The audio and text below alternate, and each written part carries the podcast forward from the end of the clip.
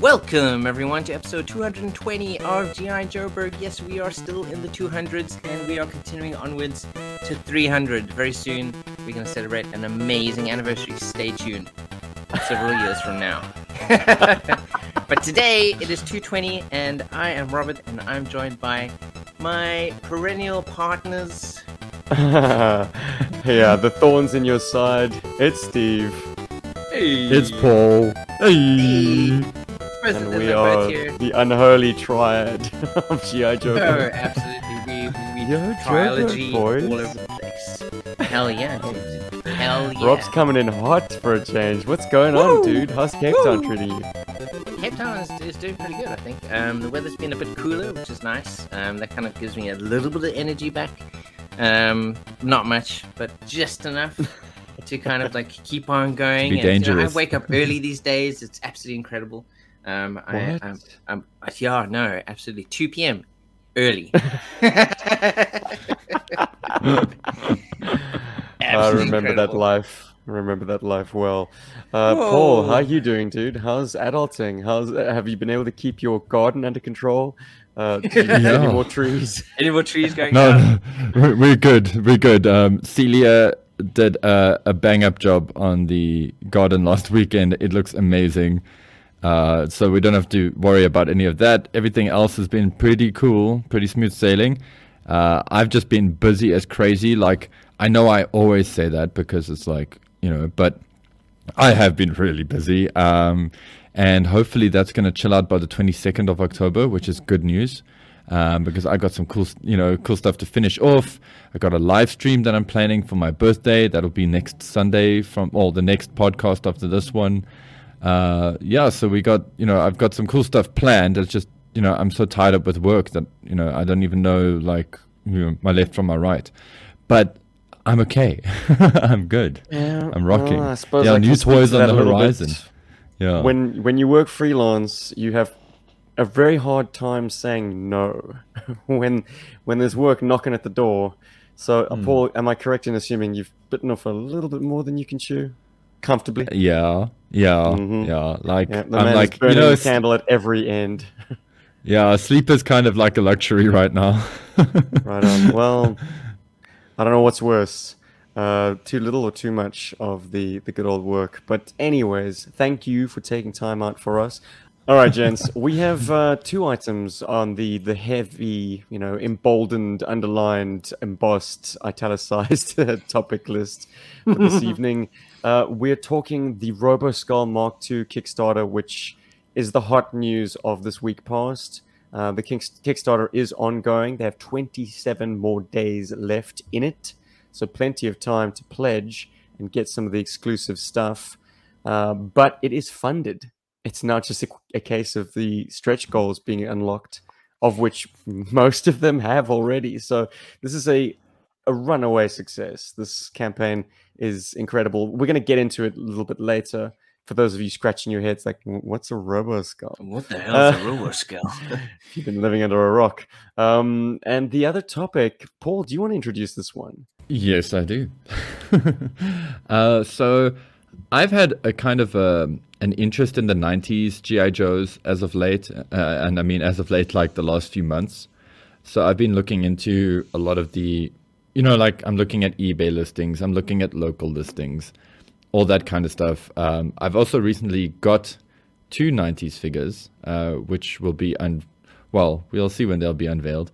Um, but I've got two of them that are actually carded. And it kind of got me down a little bit of a rabbit hole. I was like, well, they're kind of easy to collect because they don't have a lot of cool gear.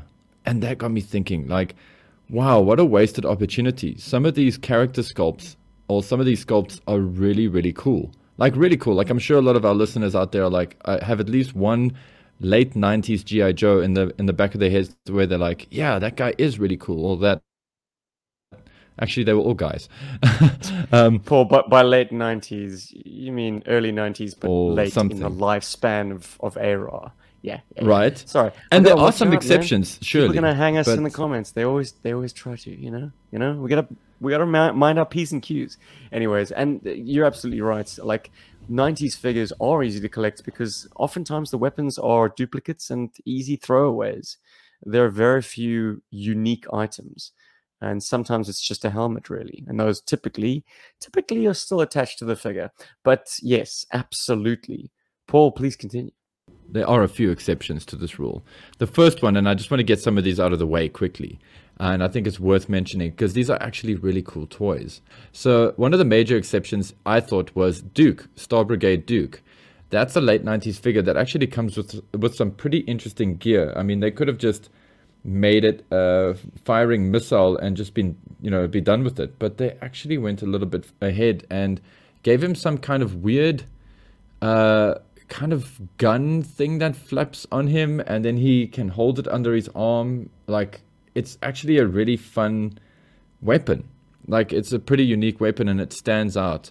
Um, another one and I'm, uh, steve i think you're the one who turned me onto this. I think it was you that turned me onto this uh, in an, in an earlier mm. episode is cobra commander. With the star brigade cobra commander with his cool bubble head thing. But also he's got this weird piece of gear which has got these like suction cups and it just looks like a like lot of fun. I do like that. And and then another surprise, and one I was totally not expecting, was sci-fi.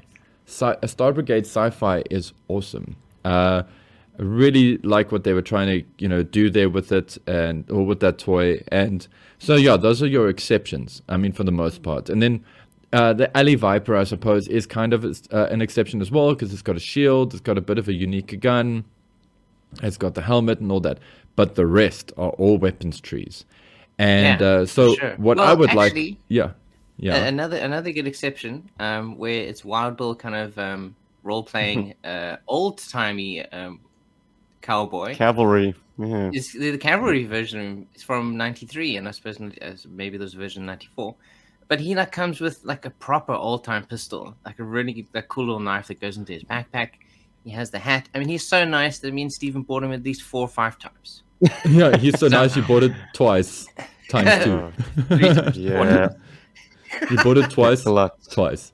so um, but, but let's not get ahead of ourselves. We are going to get into trying to remedy the very forgettable accessory trees of the early 90s G.I. Joe. First up, however, Anyone got any new toys? I don't, sadly, so this might be a very short round. Oh my goodness. Yeah, me too. I still don't have anything yet. Um, I have been looking at this this local dude um, who has lots of really cool Joes, but like his pricing is so all over the place, at least to me.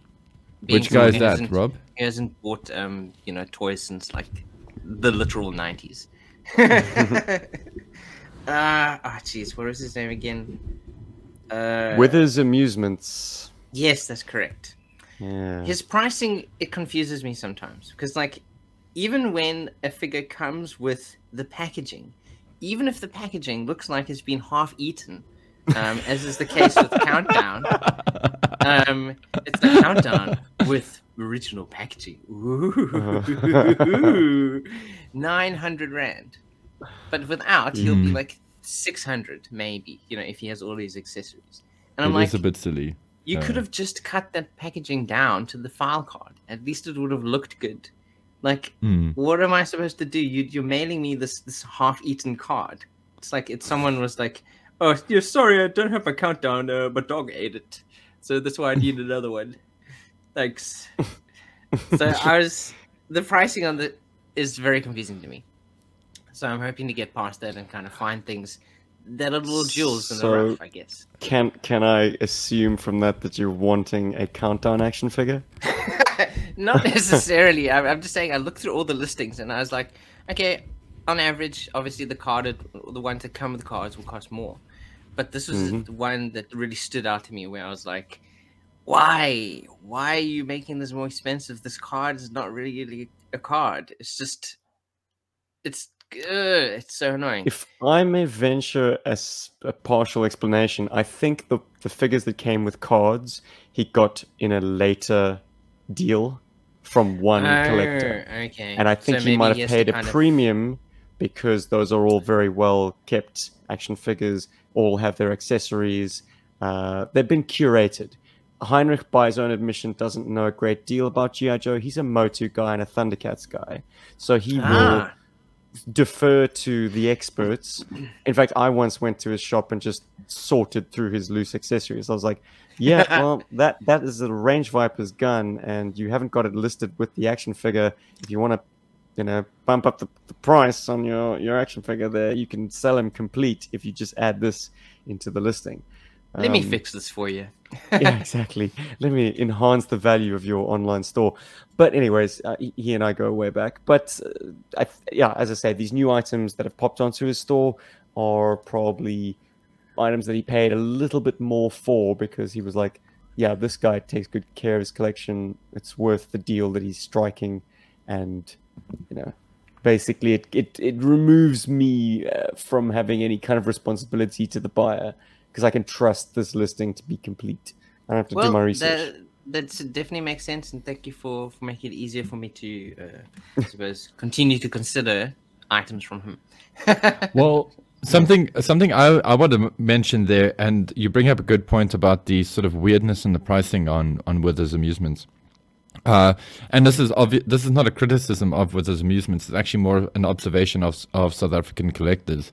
You'll notice, um, like you'll get like Crimson Guards and whatever's for like nine hundred bucks, right? Okay, I mean, and you sort of expect that because it's an older figure, but it's weird how like some of the '90s guys uh, end up, and, and quite common 90s guys actually go for more than 80s guys that are actually quite di- difficult to get your hands on.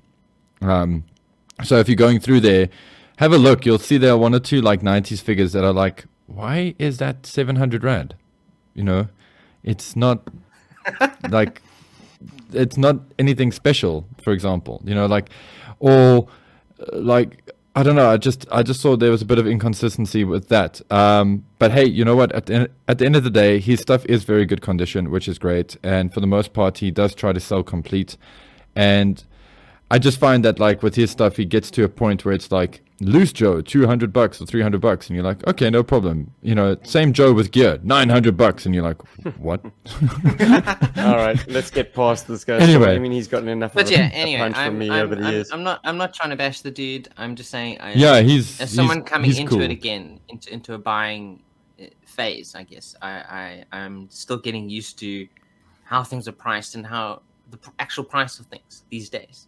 Um, hmm stuff from the 90s even. I mean like later stuff. I mean it's, it's just crazy how everything is worth something now to a certain degree.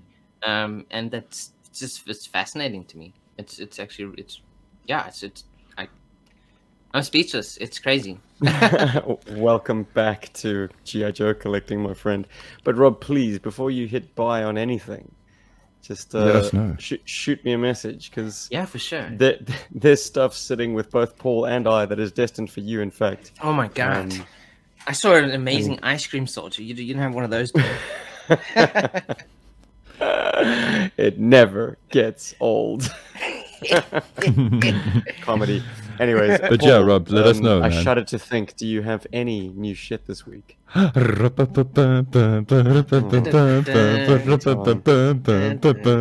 He-Berg. Uh, actually, uh, the new stuff has dropped in the country, um, but getting it right now is very difficult. Um, I haven't been able to leave to go and do any kind of shopping. Celia has been my my avatar, and um, yeah, it's it's it's a case of being in the right mall at the wrong time. Like I'll get a I'll see a message on the board like, "Oh my word, they've just unpacked the stock at Atterbury. Somebody's just taken a photo." And then Celia's like, "No, no problem. I'll go and check it out. I'm almost there." And then I'll phone and she'll be like, "Phone them so they can keep them aside for me." And I'm like, "No problem." And then I phone them and then the lady's like, "Somebody just came in and bought them all." And that happened a few times this week. So I'm them? still on the all of them, dude. Yeah. oh Yeah. nasty. So, yeah, so I'm so glad that I managed to get Mosquitor. Um, but the quest continues for my very own Stinkor, Webster, Eternian Goddess, and I suppose I have to, Beastman. Um, but yeah, so I'll let you know about that. Otherwise, no new toys at all. G.I. Joe, He-Man, or otherwise. Um, but there are some cool things on the horizon, and I want to. I'm, I'm going to. Uh, I'm going to remain mum on those until they arrive because I think it's going to be more exciting when I have them in hand. But I'll let you guys all know how the He-Man toy quest goes um, in the next episode of G.I. Joeberg. Anyway, yeah, I that's think- me. I think this is the first episode since I came back to GI Joeberg that Paul has not had something new. This is it's crazy. Technically, How I think it's possible? I think it's the third episode. I think there's at least three episodes where I haven't had something new. And like listeners, just understand it's not like a case of like, oh my word, like I'm just buying stuff every week. What I do is I like No, to do a lot of like where I'm going with this either. I'm just not a criticism. I'm just like it's it's crazy. Like how is this possible? there's always something new coming for Paul. It, it keeps Right? me alive, knowing there's something cool he's getting. Oh, thank you, Rob. No, I appreciate that, but I just want to just put it out there. Like, I'm one of those guys who really uses the private warehouses on online stores. Like, like literally, like there's three days to go, and then I'm like, I'm gonna ship that, you know. And it just sometimes coincides ends up happening that, you know, I might have received a parcel shipment like the week, you know, an earlier week, and then the following week is like a dry, like the following two or three weeks would be like dry. But then I'm like, oh wow, a transformer. Oh wow, a He-Man figure. Oh wow, you know, somebody's selling something on Facebook Marketplace, you know, and it's and it's actually it's a slippery slope, and that's why I've. but Rob, I'm so glad to hear that you know that you are, are enjoying toys uh, vicariously through me. Um, Yeah. I will continue to do so for you for your sakes. But moving the agenda swiftly along, gentlemen, what are you reading, watching, or playing? I'm going to open my account and say I watched Black Widow, I watched Free Guy, and I've seen the first episode of what is it, Star Wars Visions? Visions? Oh, that's that. That's the anime thing. The anime. Yes. Oh, cool. Uh, Black Widow, it's palatable, I guess. you know. It's Um, okay. I, I think I think the, the, the fairy tale is done. Um, you know, we, we now know almost everything we needed to know about the mysterious member of the Avengers who, you know, in in the company of giant green hulking monsters and gods with hammers, she would run around beating people up with her sticks. uh, but you know, she's the super spy, and and now we uh, have her her tale uh, laid bare, so to speak. Uh, Free Guy, my goodness, man. It's very much in the same vein of uh, Ready Player One, um, Edge of Tomorrow, uh, and the Lego movie. And I, I, I wanted to myself, like, these kind of self referential, very like gamer culture, Fortnite style films. Do gamers even enjoy them? Or they're like, this stuff's this stuff's corny, man. Um, well, I- this I don't gamer can't say yet. Um, for free guy. Okay. Yeah. Well, you watched Ready Player One, no doubt. Yeah, that that, that, seem- that tickled me. Yeah. Okay, okay. Yeah, Well, did you you but liked to it a because all the references and stuff? You liked it because there was Um, a giant RX seventy eight gun. it, yeah, amongst other things. I mean, there was also the DeLorean. Movie. Yes, of course. Yeah, and Those Kaneda's little bike. nods, Yeah. Did they make the whole thing palatable to you? they put that uh, film in a in this in a comfortable sphere of things I am happy to have on in the background.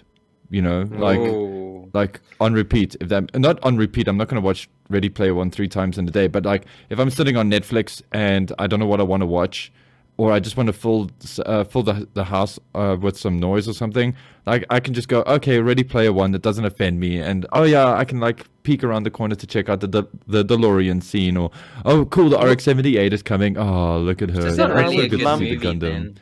I would Yeah. lump something like Free Guy into that category of like you can leave it on the background and it's not gonna do you any harm. You know, it's it's pretty innocuous stuff. But then what's the point of having it on at all? Because Free Guy is like Ready Player One, but with even fewer references. Like spoiler, Yeah. no spoiler. I don't know. They do a Marvel bit and they do a Star Wars bit, and that's about it. Um, Yeah, so- well, Take it or leave it. And And, then- then, Star Wars Visions, dudes, like that first episode was incredible. Um, I need to see that me. stuff. Yeah, please do. Yeah. it's beautifully done. And like normally, I get a giant eye roll every time people ignite lightsabers, but it's done so artfully that even what am I trying to say? The the iconic element in that sets Star Wars apart from other sci-fi stories like it. And let's let's admit to the fact that yes, it is a very, very busy playing field, very crammed. Um, you know, Star Wars was its own thing. Now there've been so many imitators that like by the time we came back to the the sequel trilogy, like it felt like Star Wars was the imitator, and it it was actually imitating itself. But anyways, the lightsaber is what sets Star Wars apart, um, and yet it's the thing that always gets grown out of me because I'm like, Ugh. here we go again. It's like you can't you can't travel this galaxy without encountering Sith and Jedi. Boo to that, I say. Galaxy should be far far larger. But anyways, it's yeah, so that should be artfully done rarer. Yeah. it captivated me and seeing the other sort of famous iconic races and droid types that you've seen brushings of in the original trilogy now you know of course there are other Trandoshans like Bossk you know they don't always have to be Bossk this is a hmm. reptile race that that exists in this universe like they can be do other, doing other things and, and playing other characters and living out other roles. So stuff like that excites me. And it also had this kind of interesting you know samurai bent which star wars takes a lot of influence from in the early days anyways you know the kurosawa films and and whatnot. So seeing those elements incorporated into like current star wars cool. And um the transport that the stormtroopers are using it's just a, it's just the middle of an AT-AT. I don't know if this is common knowledge to everyone, but like that is just the the, the troop section of an AT-AT with the neck and legs lopped off and turned into, I suppose, a, a repulsor lift craft. Hey, cool. Kudos to the design so team I- coming up with that. I totally need to check this thing out, man. I, I, I got to I got to agree with you on the we keep running into Sith and Jedi all the time Hmm. because in the Star Wars mythos, most people don't even believe the Jedi exist and they don't even believe in the Force anymore. Like And yet Jedis every are- story, and yet every story worth Jedi. telling within Star Wars, someone ignites a lightsaber. Eh, like I And say, it's- it's... the icon that is forever going to set Star Wars apart. So how do you, Hmm. how do you not rely on that crutch? And also coming back, well, I, I did manage to watch one cool thing. Um, and before I get into that, I just want to comment on one thing with like Ready Player One and something like Free Guy. Um, I'm I'm sure there's a lot of video game references in Free Guy that maybe you didn't pick up on because you know you haven't played some of those games. Because I have heard that there are some pretty well hidden Easter eggs in Free Guy, um, and I haven't seen the film, so I can't speak to it. But with Ready Player One, um, it's it was it's a weird film in in my opinion in that it's kind of like it's got the spirit of the book to a degree uh, that comes through you know um, the sort of anti-corporate by virtue uh, of the fact that it has uh, just a kind of a never-ending series of references. Like, Well, the book's actually- clever writing. well the the book's got more actually I Like, know, but like, Paul, that- that's I mean, the- that's yeah. that's that's not compelling writing. That's just like, oh, you remember this thing? Well, you, just gonna get a whole lot more of it. You know, little No, see, nods the- to the to reader. but, Member uh, yeah. I believe, is the term. Yeah, well, the thing, yeah, but that's that's the only, but that's what I wanted to say now. Like, as a film, Ready Player One, at least it gets its message across, even though the film itself is kind of jumbled. And I, yeah, and and to to speak on that whole like video gaming thing and why should you put it in and stuff. Um, I I'm not loving this current sort of thing in the movies right now where it's very on the nose. I always thought it was much cooler when you saw like a Pong machine in the background or somebody has like you know there's some hacker in a cool movie and he happens to have some Gundam kits in the background or like RoboCop 3 that um, hacker kid she's got like an Ed 209 model kit on her shelf and you know I always thought that kind of thing was like Space much paranoids. cooler. It's, it's subtle, yeah. Yeah, exactly. Uh, space paranoids. Um, and and and and, uh, I also recently watched a cool making of of Tron as well, which I just felt Tron managed to handle that better in some respects. But anyway, I don't want to get too deep into that. The thing um, I watched, and it has a lot to do with like an Easter egg and with an upcoming film, is uh, on the latest episode of um, oh god, uh, Adam Savage's channel. He builds his proto- proton pack um, or should I say, he finishes his proton pack, and it is such a cool video to watch because it is a really awesome proton pack. If you guys are Ghostbusters fans, uh, and we all are to some degree or another, uh, it's just awesome to see what he does with it. And yeah, it's got me very inspired. And uh, I also, so I've been sort of on the YouTube rabbit hole because I've been working, and lately I've just been enjoying how to, uh, videos on how to make a proton pack. And I saw a really great tutorial on how to make one with uh, foam rubber boards. And I got to say, that's the project I definitely want to get into as soon as I'm like freed from from a little bit of work stuff because that is something I've always wanted. It is on my wish list, and at least if I can get like a, a cheap hardware store made um, proton pack and throw on some good paint and, and make it work, that'll be that'll make me very happy. But yeah, that's pretty much been the extent of what I've been watching. Um, yeah, man. And Rob, you dude, like anything cool um, that you've checked out? So, Save us. So this... good games. well, I've watched the first episode of that. I need to keep going. It is it is interesting because I was like, why is everyone into this thing? It's basically it feels to me like a battle royale. Um, or, or something else that's been done before, but obviously, I mean, there must be something very. I have that same question. Um, I have that same question because I haven't seen it yet. Sorry. The first episode is, is pretty straightforward. Um, it's just it kind of sets a mystery up. Um, like who are these people? Um, you know, they have essentially abducted all these people. You kind of understand why all of them are there, and then obviously you see that the game itself is deadly. It's it's it's a lethal game that they're they're playing. Um, so I'm curious to keep going because I, I, imagine it's the, the, the following episodes that kind of really hook you because the first episode it seems pretty generic. It's just okay, you know, there's a guy he has debts. Now he gets he's drawn into this this this thing that he doesn't want to be in, but he has to, to survive and to get enough money to obviously help his family out or whatever. Um, so I'll keep going. Um, I managed to finish finally finish Midnight Mass, which was that um, horror miniseries that I oh, watched. Oh, good. That was pretty cool. The ending was actually it was quite worth it, and it leaves you th- uh, with a lot to think about, which I thought was quite cool. Um, but the major watches of this week, um, Netflix. I think a while ago they had the later ones on, but now they've taken those off and they put the first three on. I don't know.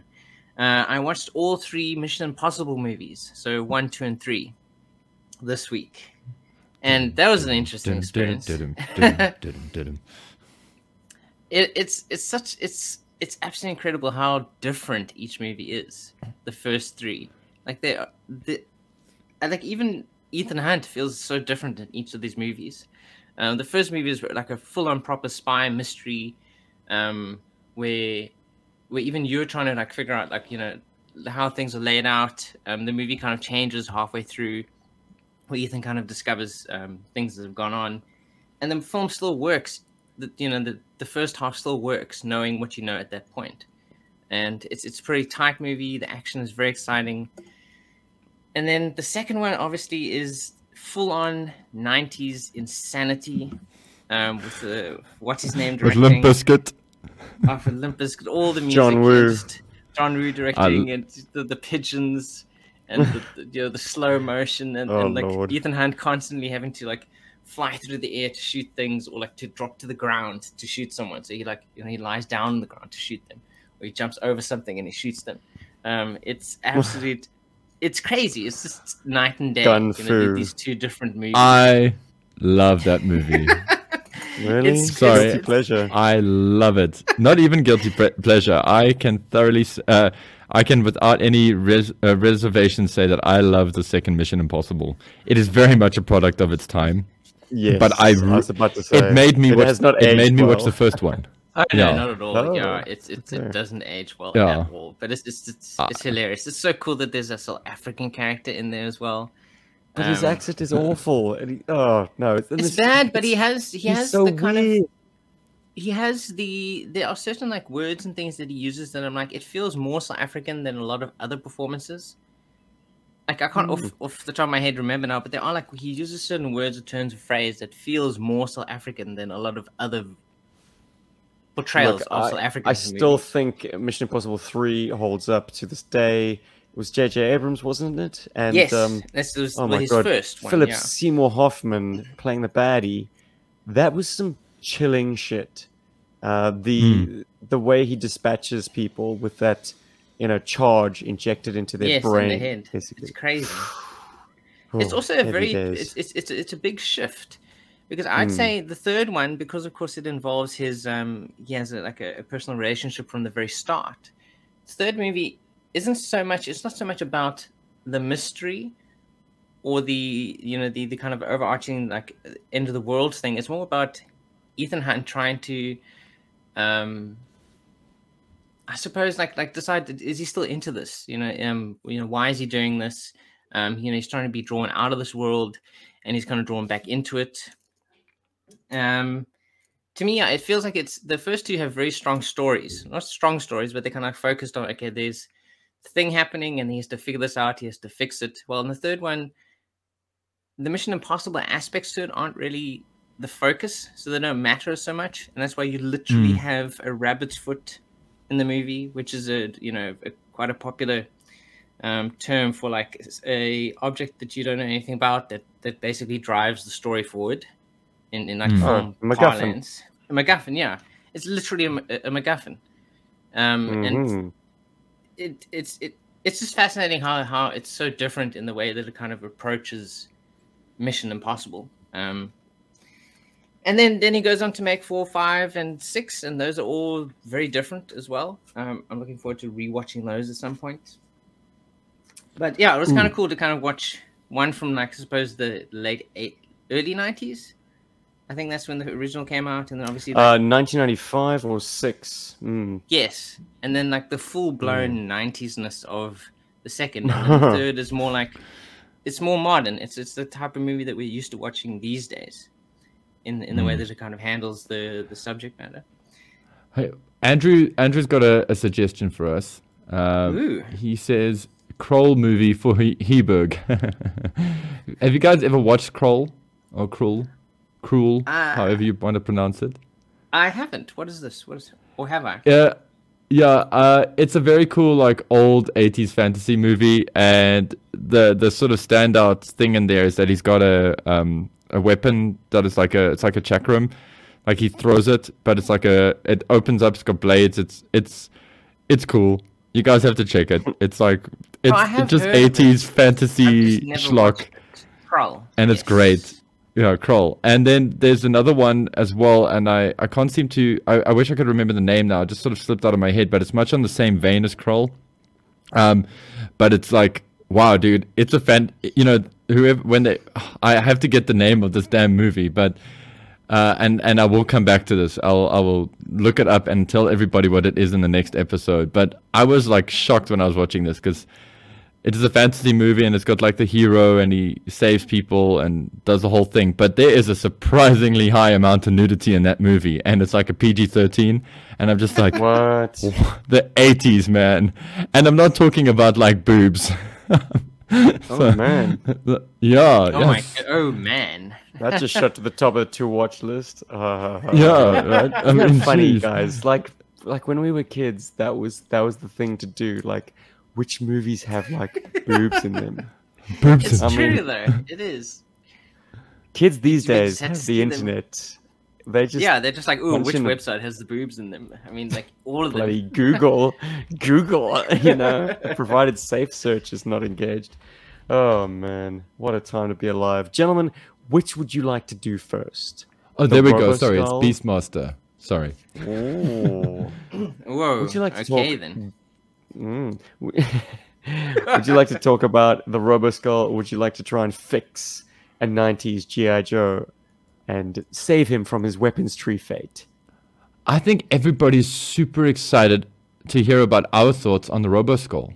Like, Okay. Yeah, for sure. yeah, I think- I I think think we have cool to. thing. I think we have to to get pop this Roboskull cherry so that whoever's listening can be like, oh yes, finally, Ah, yes. Finally, I understand what the big deal is. Well, the easiest way to do this, folks who are watching the YouTube version, I'm going to, and I suppose you could just go uh, to your browser and punch this in yourself. But if you go to the Kickstarter page, uh, which is kickstarter.com slash projects slash skeletron, which is the name of the company uh, producing Roboskull, and then slash again Roboskull. So that's kickstarter.com slash projects slash skeletron slash Roboskull. The link will be in the description below. But if you are kicking it old school and you're jotting this down for some reason, uh, there you have it. Um, so yes, if you go to the Kickstarter, you will see. Now my currency is all in Oz dollars, so let me just change that.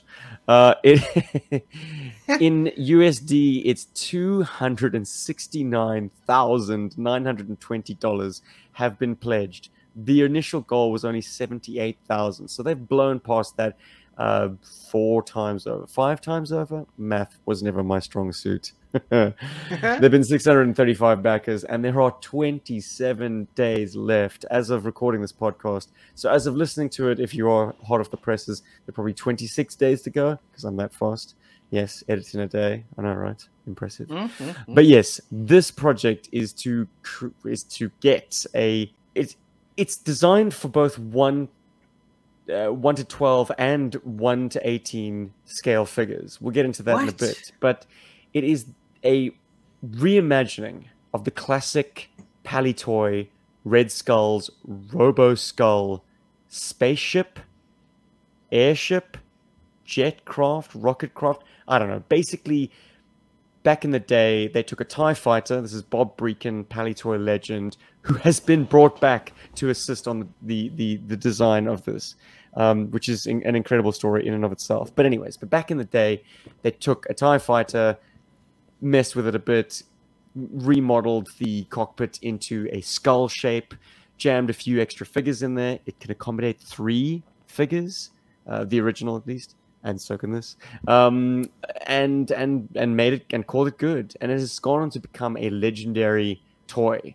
Um, certainly, its price point has rocketed up on the secondary market, and I imagine this Mark II is only going to increase its notoriety. Um, the original, but we're here to talk about the newbie, and it is a beautiful piece. Uh, Hmm. I've chewed the air enough. Paul, I know you're excited. Uh, what are your thoughts, my friend? Oh, dude, I I didn't know what to expect, to be honest. I mean, I went and looked up the old Roboskull um, shortly after our last uh, one of our earlier podcasts about Blood for the Baron, um, because I was like, what do these things look like again? Uh, because you, you know the Skeletron uh, sort of hype marketing had already started, and I was I was curious. I wanted to see kind of I, I wanted to get like kind of a mental picture of what to expect from from this thing going forward.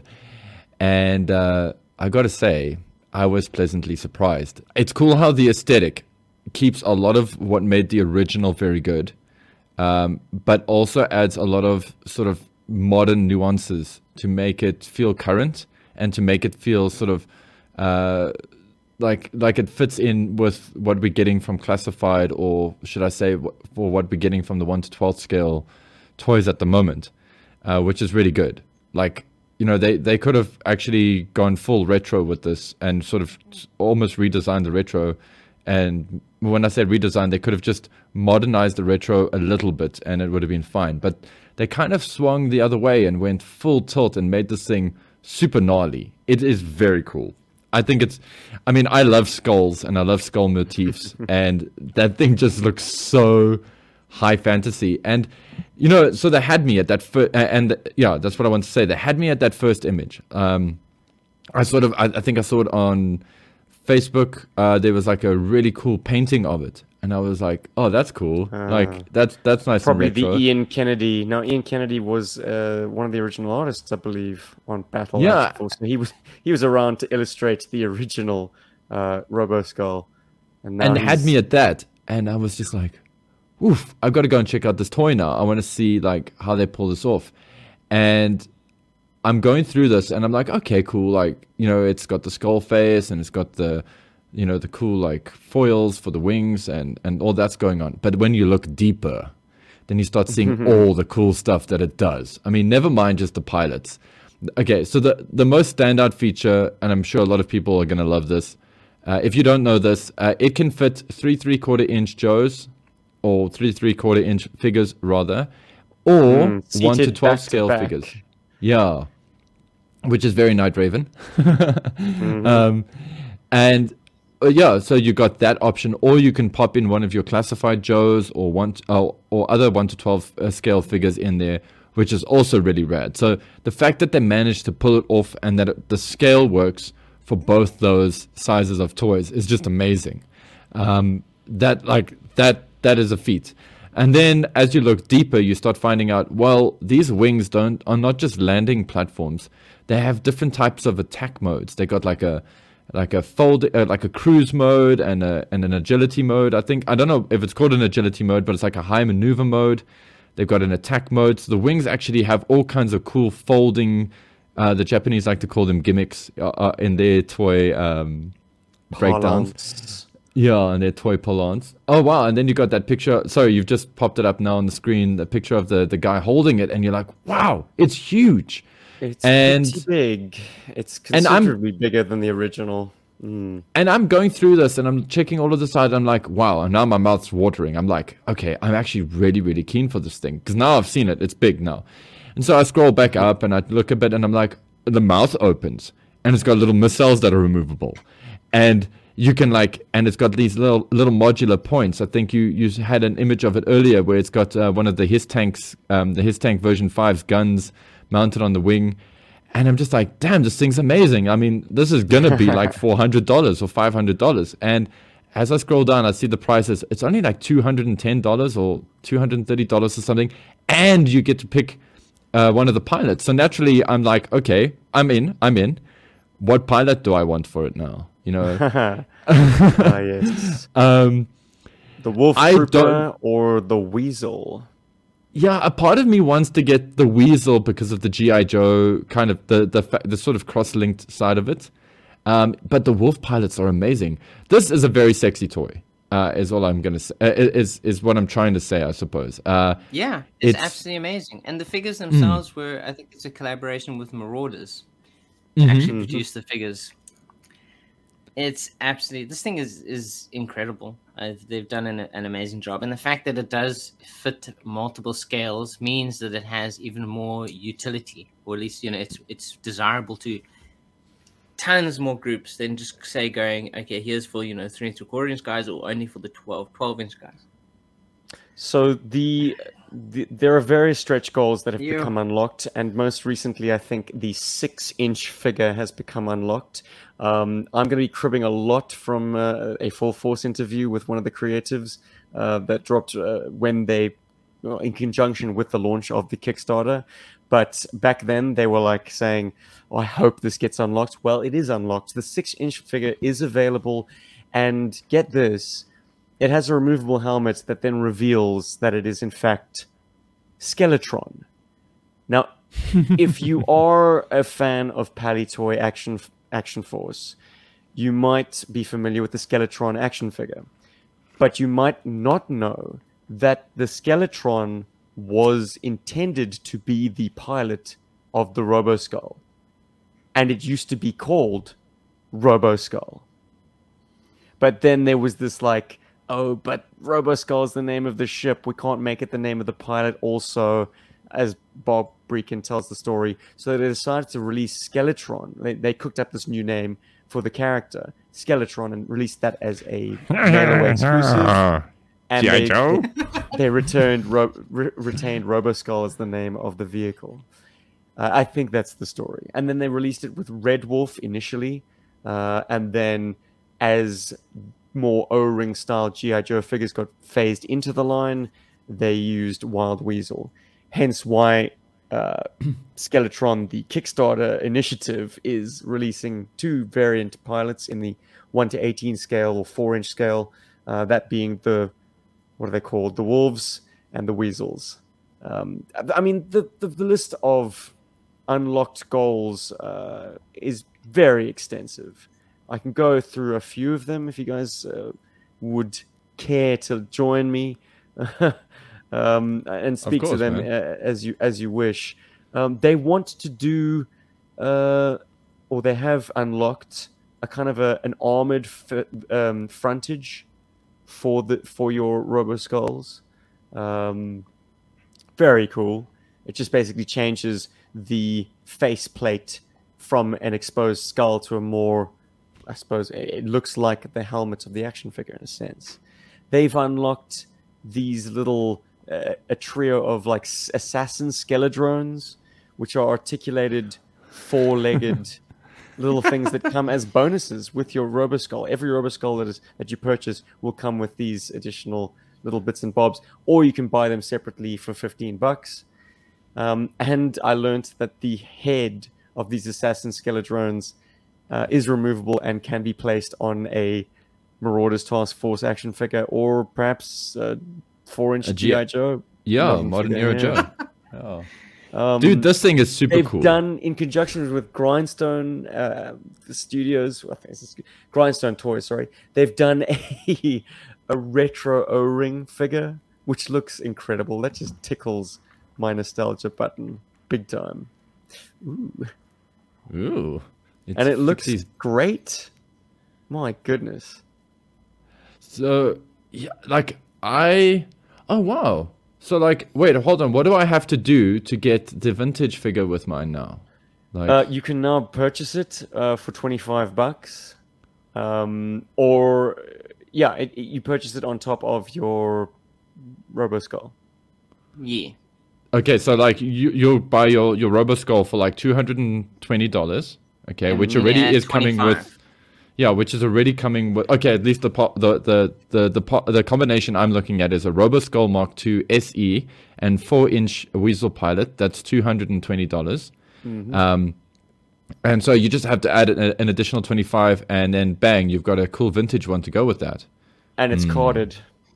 Hmm. if there's What? one bone to pick I have with the campaign, it's just in the copy that like yes, we know these are incredible designs and they're very lovingly and and and very patiently obviously the time and effort was put into this stuff. But I just I don't like the use of like an adjective when they say you know, includes one grindstone toys, 3.75 inch O ring Skeletron retro action figure comes beautifully carded. Like, mm, I'll be the judge of that. Thanks. Like, you've been smoking too much of your own shit, man. It comes beautifully carded. Oh, Well, shit. I gotta Anyway, say, it's a minor the, nitpick. the words they put in here. I mean, they they actually, it's actually cool to kind of go through. They they're quite, they have a sense of humor, which I I think is quite cool. Play value, endless, total collector value, priceless. Priceless. yeah, yeah. I can't believe So yes, like the uh, the unlockables are are steaming along. I don't think anything is left to be unlocked at the stretch goal level. I think that's it. well, yeah, because and so now the other question is like oh, apologies. There is one more uh, stretch goal that has been added, and that's Robo Glow enhancements. Word. That unlocks at two hundred and ninety-six thousand dollars. Uh, it'll And be free come with the Robo Skull.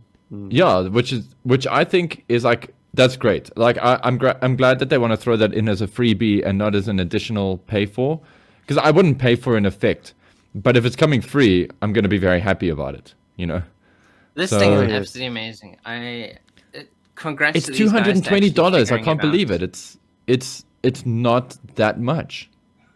Like Yep. i- if, you look at the dropped a size cool of this, grand, you will you will be able to get five. I think. Oh, Yeah, one thousand eighty of the- dollars. of the- You get five five Robo Skulls, and you can get them in any configuration. You get them um, the regular uh, red. With I guess they've got um, the extra sort of detailing around the mouth area. It looks like a, a, a black dry brushing. That looks pretty sexy. But there's also that kind of like yellow stripe uh, version. And you can get them in any kind of configuration. You can get five of the reds or five of the yellow stripe or, you know, any, as I say, configuration uh, mix mix and match. well, so definitely go and check it out if you're interested. Go and have a look at this because these look really cool. I mean, congrats to these guys to actually creating such an incredible product. Ah, yes, the RoboSkull Mark II SE is what they call it, with the kind of the yellow design to it. Lovely, Oh, lovely, okay. lovely stuff. And guys, if 200 and some change sounds like a lot for this toy, let me put things in perspective for everyone listening to this. right yeah, now. that's yeah. you are not going to be able to buy the vintage that cheaply. And this is a new toy. It is a much more considerably large toy. It comes with all the mod cons and the adaptability. Um, something that we haven't mentioned just yet. Uh, the original red, uh, the original Robo Skull had just like um, Boba Fett's Slave One, a place to store a prisoner. Well, so does this, but it goes one step further. It's like a cassette that you can place a figure into and then slam it into the back and click it in place. Uh, it's beautifully sculpted. It's made of a kind of a translucent red plastic, painted in certain areas so you can see the captive inside it. And what's more, it comes with a kind of a, a hover effect underneath it, a stand, if you will, so that you can really, you know, act out that Empire Strikes Back moment with uh, Lobot and the boys pushing the captive Han Solo or whatever Marauder's figure you happen to put in there. They've got a guy with a red beret. Nice.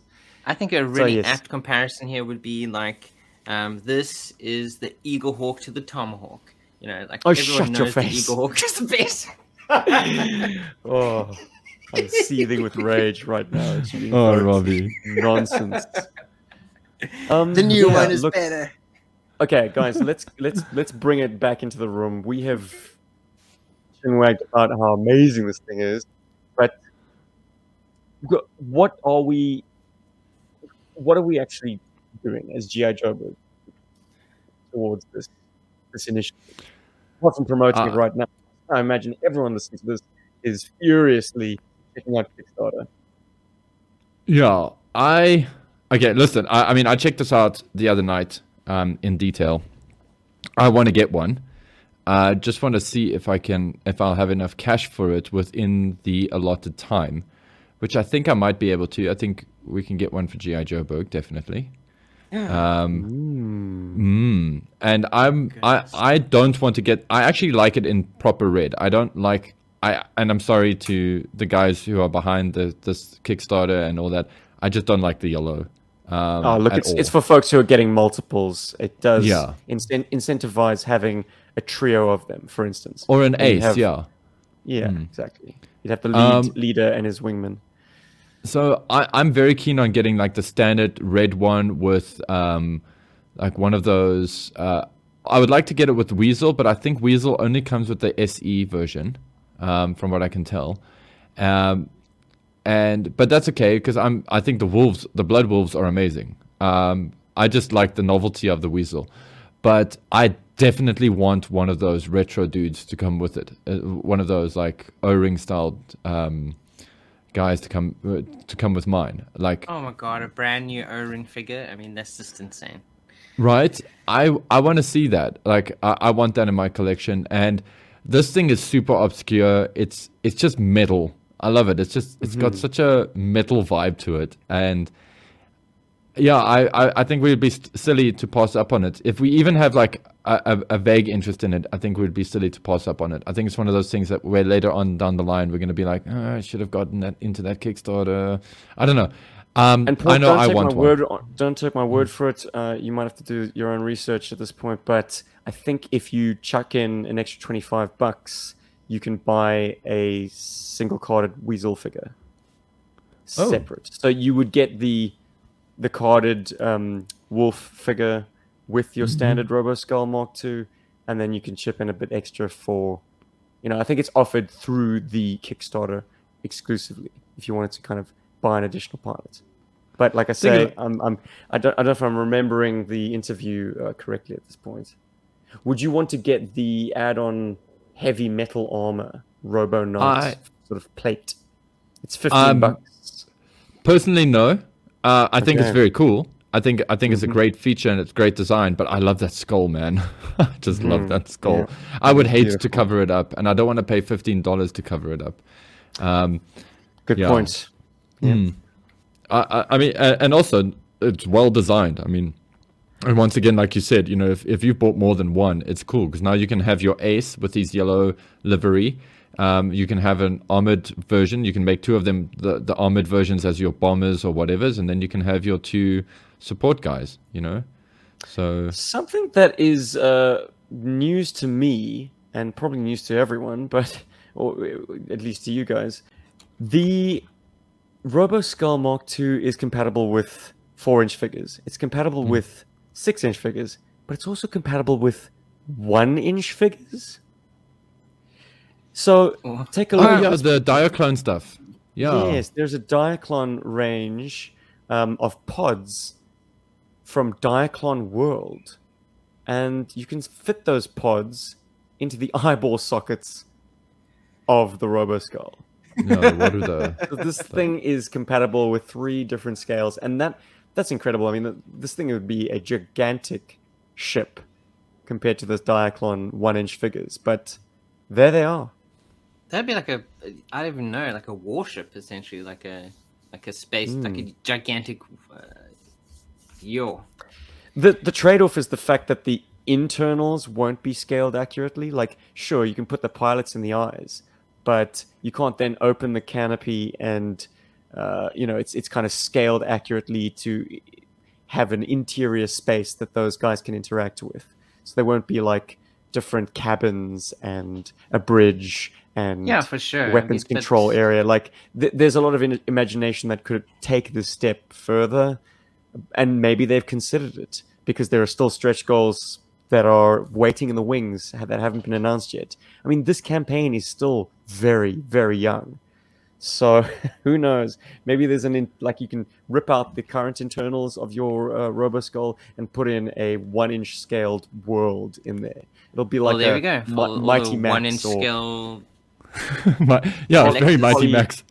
Polly Pocket. No, Polly Pocket with his skull bent. Yeah, Mighty Max is kind of the most apt um, parallel to draw. It's like, yeah, it's one of those horror heads. Weren't they, weren't they called horror heads? Something like Oh, that. ma- like Mad Balls. no, the Mighty Max, like they, they had a specific name. I don't know what this the is what their specific name was. I just love them, and there was Yeah, actually one with a skull motif. So Absolutely, it was uh, yeah, like a my first one. Yeah, and it had a little bookshelf that you could like open up. It was a little secret compartment. That was great. Um, okay, so like, I- yeah, so, uh, Mighty Max was was great. I actually kicked myself for trading a lot of them off for micro machines and stuff as a kid. Anyway, back to the Roboskull. Um, hmm. Okay. I I realistically like I want to get one. I want to plan. I, I'm I'm hoping that at the end of this month, uh, I'll have enough uh, sort of green to be able to to put into one because we could also use it for like play motion. You know, Indeed. mm, we could use it and and, that'll be Yeah, a great Joe thing goes to space. right? Um, and and I think another, I think something that's worth mentioning. Well, so, uh, just before we move away from it as well, I kind of secretly hope that one of the stretch goals, like, and one of the stretch goals that pops up is that we would get the original canopy. You know, if you look at the original, it's got this uh, this like canopy that's got this like little bubble on it, like this like little bubble shaped um, sort of window, and I know why they've done away with it because just modern aesthetic, you know, it's what we're getting now is a much better trade off. But I think that would be a cool one for the fans, especially for old school fans, to be able to get a canopy that's just like a, a little bit different with that bubbly thing on it. I think I think guys would go nuts for that. Uh, a part of me is a little keen on that as well, but we'll see how they go. Um, but yeah, uh, I'm going to put out a question. quick. Fighter. Don't they just Mm. remove the the Tie Fighter kind of cockpit glass and move it to the top? Yeah, they kind of yeah yeah the way they sort of you know did it on the original. It's just it's it's quite clever. So, firstly, I've got a question for everybody in our comments now in our as our live audience. Uh, thanks to the Bergforce Patreon. Uh, which ones are you guys gonna get? Like, what are you interested in this line? Are you even interested in a in a Robo Skull? Is this something that like appeals to you? I think yes. Uh, if if you guys can shoot us a yes uh, with uh, what it is that you're getting or what it is that you've already backed. Um, obviously, if you've been one of those guys that backed the thousand rand pledge, that's not what I'm looking for. I'm just keen to know if you got a Skeletron and a Weasel and a Wolf and a Retro and a faceplate. I'm keen on that kind of thing because that's just interesting to me. And then in the comments, uh, let us know like, uh, are you going to be getting yourselves a Robo Skull? Um, is this does this appeal to you? Is this something like that? You're like, oh my word, I didn't know this existed. I've got to get one, or I've been waiting for this my whole adult life. you know, um, let us know because I'm curious to see what you guys think because that might even inform some of the extras that we can buy for the Roboskull that I'll that I'll get for the Roboskull because then you know maybe we could do like a play motion with it or we can do a GI Joe Joeberg style review on it or something like that going forward and it'd be nice to have the bits and bobs that you guys think are interesting for this um, for this bad boy. I just love the gun sticking out of the eye holes. That's so cool on the retro. well, they've faithfully reproduced them, except made them more, I suppose, um, mini gunny. You know, they look like rotary barrels, whereas the original looked like ray guns. yeah, Yeah, man. I- Uh, this campaign is full of win, though. Uh, I, I suppose it's easy come, easy go for us. We don't have anything invested in this. People have been cracking on on this project for over two years now, and they've got some heavy hitters. Uh, you know, I mentioned Bob Brechin. I don't know what level he was involved in the Roboskull Skull Mark II's design, but being the man, res- or, or, well, the the chief in, man responsible for the original, um, the fact that he is a living legend and still is alive and kicking, uh, it was a no-brainer to bring him on, and amazing that he was that he actually agreed to do it. Uh, he's a very generous guy, so I suppose uh, I mean Chris and Kate McLeod are good mates with him. Um, I think it was a, it came out of a, a conversation that they had had that he was brought back into the fold. But that just speaks to the level of investment and care that this project has. And the proof of the pudding is in how quickly it's funded. Because, uh, yeah, this thing did not take long at all. Anyways, gents, have we got any responses? If, if guys are all in. Yep, looks Yeah. like it. In the chats, um, yeah, just yo. Uh, so I mean, realistically. I need. yeah. Darren, Brian, good job, boys. Hey guys, um, as well, just curious, uh, because I haven't done the last time I did something that was Kickstarter ish was another great um, fan made. Well, when when I say fan made project, um, I don't even think it, you could call it a fan project anymore. The the Valaverse stuff, uh, the Action Force. I mean, that was the last um, sort of crowdfunded Kickstarter thing I supported uh, in a big way that actually worked. Not, uh, unlike um, Wordburglar's Vinyl, which I'm, I botched and didn't actually get. Damn it. Well, anyway, don't worry, I represented on that one. Um, it's staring me in the face right now. I still don't have a record player though. so I'm curious, like, when you get this, uh, do we still have to like slap on some shipping on top of that? Because I know that it ships worldwide. Um, yes, and worldwide is great. po- po- postage is not included, so depending Yeah. on where you are in the world, yeah. But I wonder where the factory is, because China to South Africa is cheaper than the United States to South Africa. Did you know that? Yes, you did. Yes, I do know that. Yeah, yeah, Mhm. and that's also because of other things that it's cheaper.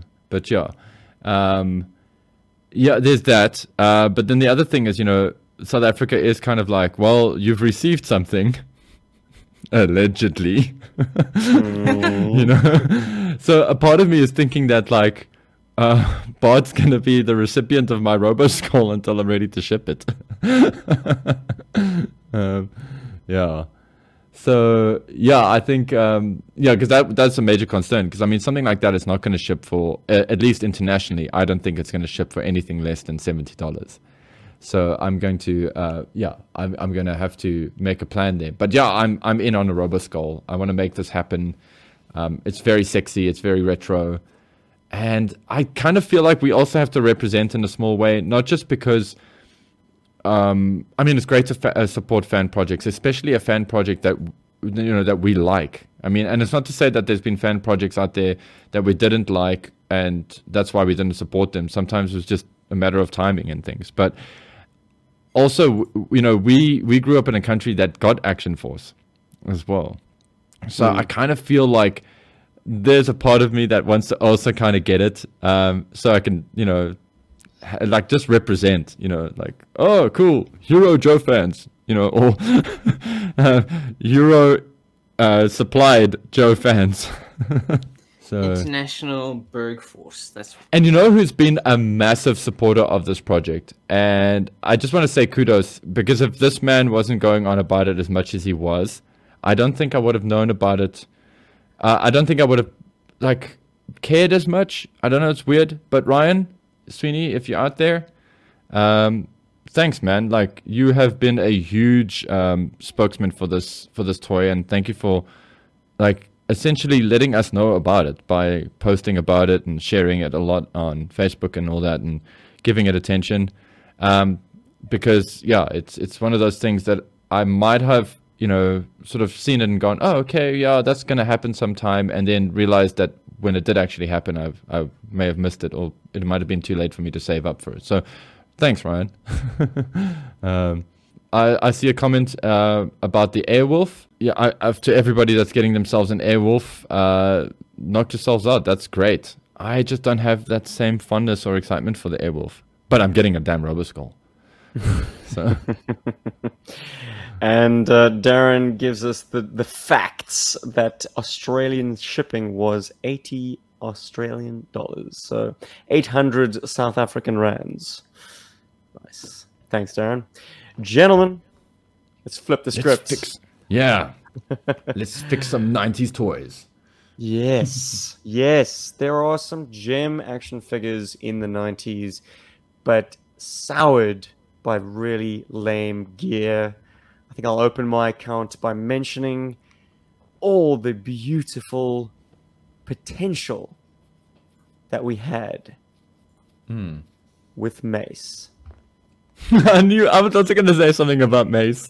you, I, I bought David. this figure real cheap because I could not stand any of his gear. He basically comes with Muskrat's helmet and BFG that attaches not to his back, not to his arms, but to his head. so yeah, instantly forgettable and made him a very cheap pickup because I didn't want those toys.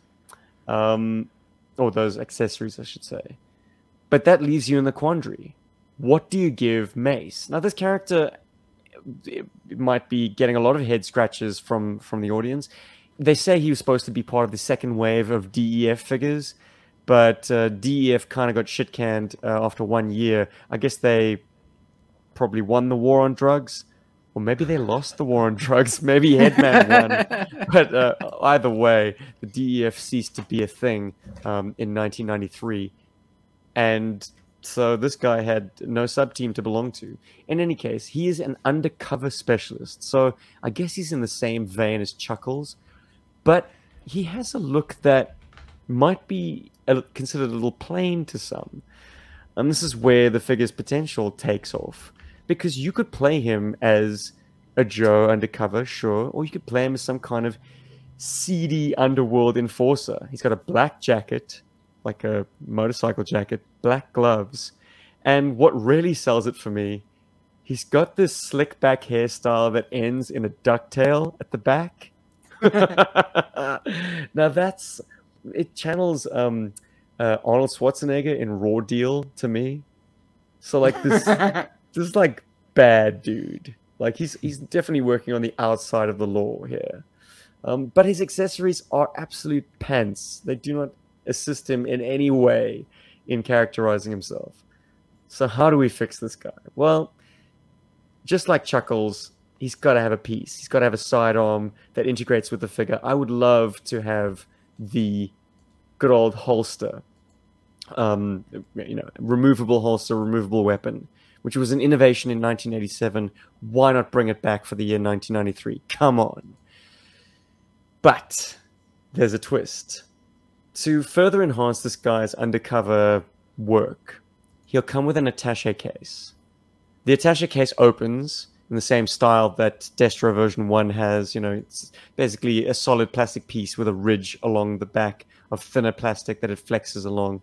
It's pretty strong. I mean, Bullhorn's case, for instance, um, Destro's cases. I don't think Zartan's case. I don't think these things have have, have broken too much. I don't know. Mine certainly are, are, are not hanging on by a thread. They seem very secure. Anyways, I'd use that again. But take a little lesson from Bullhorn's collapsible rifle and give this attache case a false bottom into which you could place his accompanying pistol. So you can either have him holstering and you know carrying very visibly, or you can have it hidden in the false bottom of this case. And the false bottom should have sculpted um, greeblies on top of it, like maybe some illicit substances or some cold hard cash or uh, a little bit of tech like some communications gear, some general spy stuff. I mean, the imagination runs wild, but like it's basically a marriage of things that we saw with Lifeline version 1, with Bullhorn, with Destro, but just taking it to the next level by giving it a panel that flips up inside of it um, and holds uh, his accompanying pistol uh, in a kind of a recess, just like Bullhorn's uh, collapsible gun.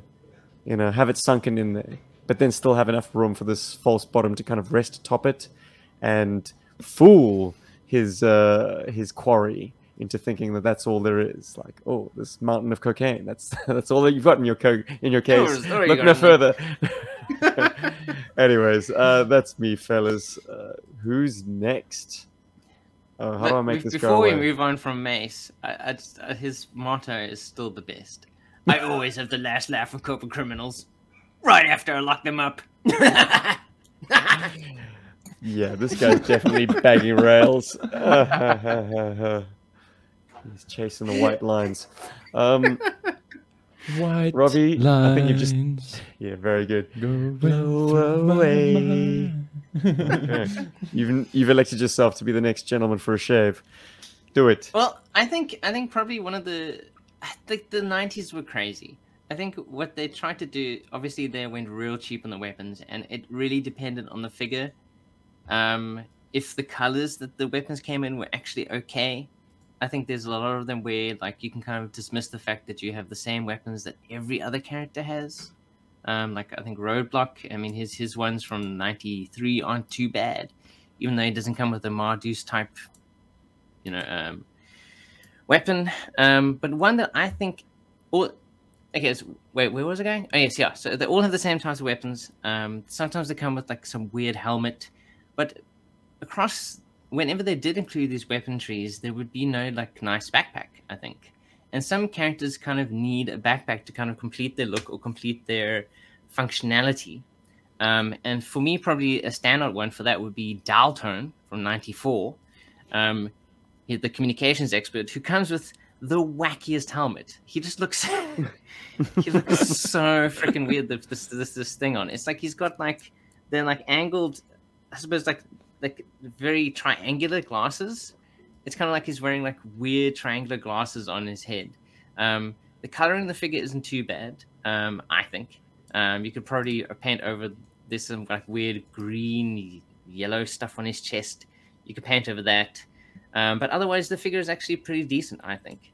Um, you can keep the helmet, um, but I think he needs, once again, like he did, you know, back in the 80s, he needs a proper, cool, like communications tech type backpack.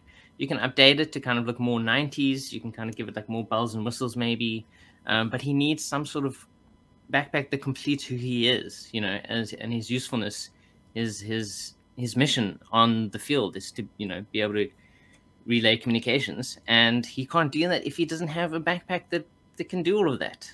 Um, I'm not ready yet to believe that everything fits into the helmet. Um, like the, we're hey not man, far it was enough into the future. yet. 1993, dude. No, it's not far enough in the future.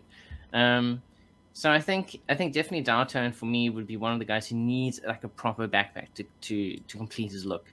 And I think in general he looks kind of he looks actually pretty decent with the with with um with his helmet on. It looks really out there, but I can I can kind of buy it because of the rest of his look. Um, but I think he definitely needs a helmet. He needs, not a helmet, a backpack. It's just like, how does he carry that gun? I don't know how he does The that. big yellow gung ho gun that comes with him. I'm like, why put that in with dial tone? It's just it makes no sense. That should have gone with Roadblock. I mean, that's the thing that comes on a tree. It's uh, that that machine gun is on a tree.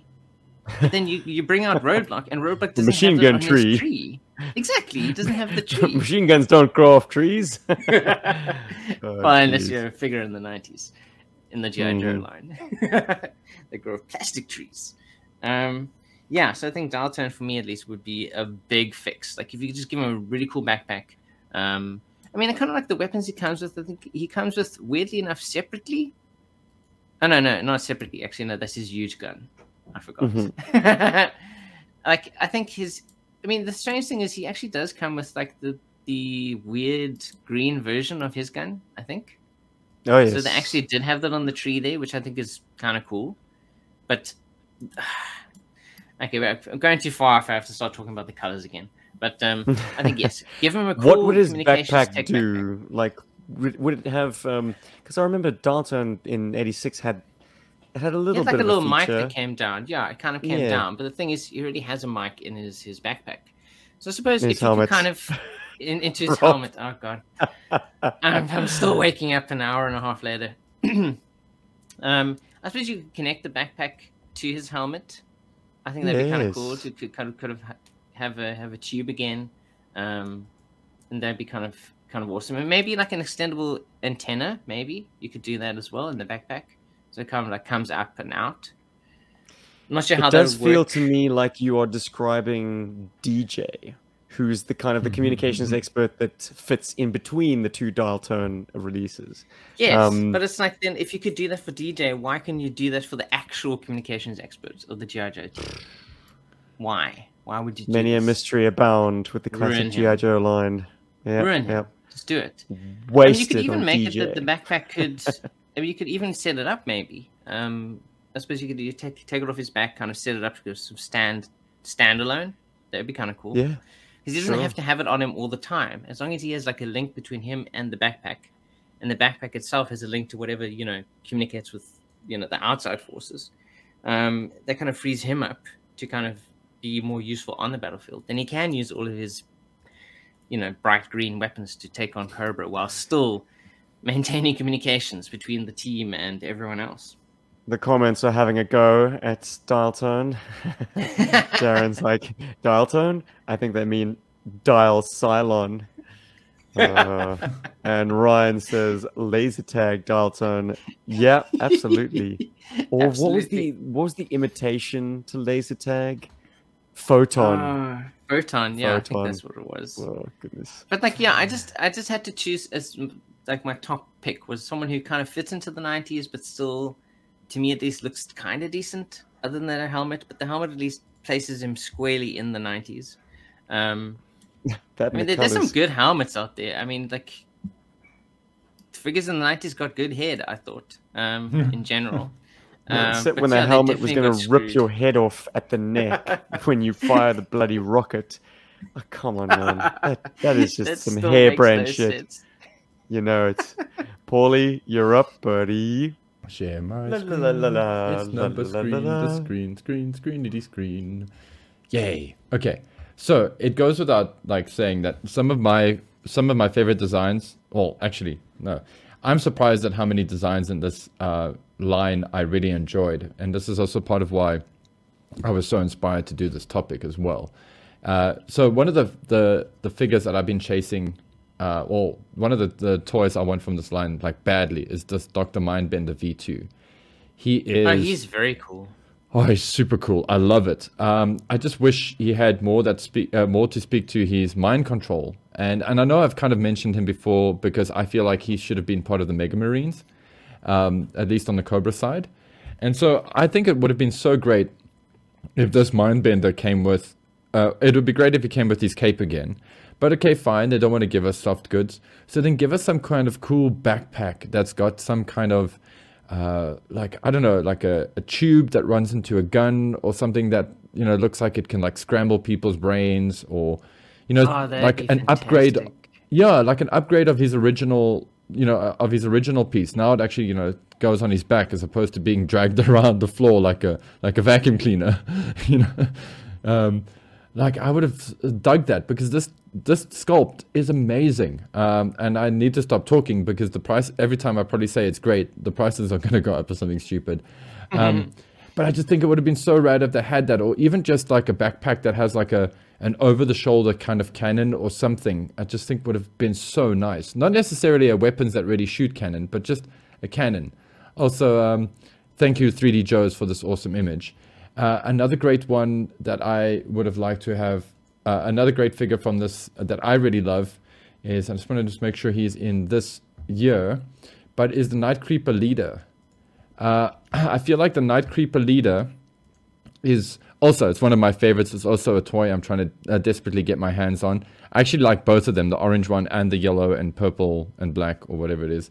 But um, he comes with like a lot of repurposed roadblock gear, which is like kind of interesting um, because that little like arm mounted crossbow is badass. But I don't understand why he has to have roadblock shield. I think it would have been great if we also got like a a backpack similar to the original Night Creeper that could like keep two swords on it, and maybe you could plug like a, a crossbow onto it. I think that would have been a hell of a lot of fun. Um, and you know, just a simple. I understand tooling and all that, but I think that would have been simple, um, and and fun, and and just given us a little bit of the, a touch of that old schoolness. You know, I mean, yes, he comes with these orange swords, and they're fun, but I just would have liked like a place to keep them, as opposed to like, okay, now that I'm finished playing with them, I have to put them in the drawer. I can't just like put them on his backpack and and have a day. You know. Um, I have another... a bone to pick with Mindbender's accessories over the course of forever. Hmm. Mm-hmm. They're just so random. now, with the with the value of hindsight, giving him the old cattle prod or giving him random pack-in weapons make a lot less sense than just giving him the damn brainwave scanner. Yeah, well, that's dude. right. Yeah, that, that's the thing. You know, he could. Yeah, that's that's also good. That's a good idea. Like, it could have just been I like mean, a portable brainwave scanner or something, you know? Well, it could break down pretty small. I mean, Duke got a BFG that has a seat attached to it. Like, all you need is a seat and a little base, and then basically like a an old hair dryer. you know, right? The old ladies sit and have their hair did. They sit under the bloody hair dryer. Yeah, that's all it needs to be. Something to strap yeah. a figure down onto, and then, in fact, it doesn't even need to be a seat it can be just like a backboard that can stand, you know, a free a freestanding backboard that a figure plugs onto. Yeah, I think that'd be because the figure the himself from the '90s is very well designed. I mean, he has like yeah. kind of like that head thing. He has kind of like wrist, uh, like bracelets on that kind of suggest a lot of kind of like technology or like mind control possibilities. But he needs something outside of himself. Hmm. Um, and as much as the that as much as the brainwave, brainwave scanner gets a collective groan from us now, it is an essential part of not only Dr. Mindbender's story, but G.I. Joe mythology. Like, yeah, it's important. Uh, we've yet to get a scale brainwave scanner. I wonder if there's mm-hmm. a rights issue there. I wonder if, like, they'd have to pay Larry. No.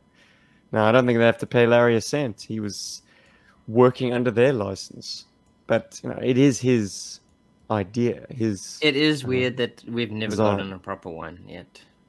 It's yeah. Odd. So, yeah. Which brings me to another another figure that I feel like is a missed opportunity. Major Blood. Uh, like Battle Corps. Battle Corps, right? I, I just mm-hmm. think it's mm-hmm. so sad because firstly he's got I don't know if he's still got a cybernetic hand and now it's just got like a flesh, you know, covering now. but Cyberdyne Systems Model 101. Exactly, but he's got the Robocop spike. It just happens to be in his elbow, you know. so, you know, so like if he, I don't know, maybe stuff in Cobra works like you know you have to use your elbow and then you put it into the slot, you know, and then whatever's because that's kind of a unique piece of sculpt there, and that's actually got me thinking. You know, he's got I this whole cyborg. I never saw that before. Crazy, he's hey? got a protrusion coming off his his right arm, like mm. at the elbow. Weird. He's also got a hell of a diaper. wow. I get the feeling that's from another figure. Isn't that a Toxo Viper's lower body? Yeah, that is definitely Toxo Viper Eco uh, Warriors. I just love that Major Blood decided he wanted to go even more avant garde with his outfit and added some spikes and, and whatever's to his. Uh, uh, he's Lord ensemble. Dread from Captain Power right? totally. Um, so like another this got Borg me thinking. candidate, like just like uh, Bart said in the chats that um, Battle Corps Mindbender is great for Borg customs. Oh, he'd be so amazing, is, yeah. So is this Major Blood. Mm, he's also got totally. like a, a, it's just occurred to me now. He's got a Destro collar. You know, he's got the red popped collar. Yeah, yeah he's trying to get on Baroness's good side. He's all like, you know, Check I'm gonna my write you some poems and I'm gonna write you some poems and stuff. You're gonna like love me because I'm cool. Um, There is your medallion, Destro, darling. Very nicely done, dude. Um, I just think it would be great if like he had like a little port or something in his arm, and then you could like you know like if he was like a bat, right? So kind of make Major Blood's right arm like a bat's arm. You can take out the front piece of the arm and you can replace it with like a gun or like a spiky thing or a cutty thing or whatever. Hey, even repurpose a bat's backpack and just use that arm. I think that would have made this Major Blood way more interesting. Um, you know, aside from just having the sculpt, and I think it would have, uh, you know, complemented the sculpt. You know, I think it would have made it a lot more fun and made him just more memorable uh, to people. I think people would be like, "Oh yeah, I love that Major Blood figure. He was like a bat." I don't know. Just I think that could be cool. Um, and then uh, the uh, and I, I mean I can go down the rabbit hole, so I'm going to definitely cap it off now um, as best I can. Uh, but something that definitely needs to be mentioned as well is Metalhead. You know, you go from a, a, a character or a toy design that is so rad, you know, with all of these cool, you know, missile launchers and everything stuck on him, to basically a guy that now carries missile launchers. That looks like he could be Major Blood's son or Major Blood cosplaying as somebody else. But does, that doesn't matter.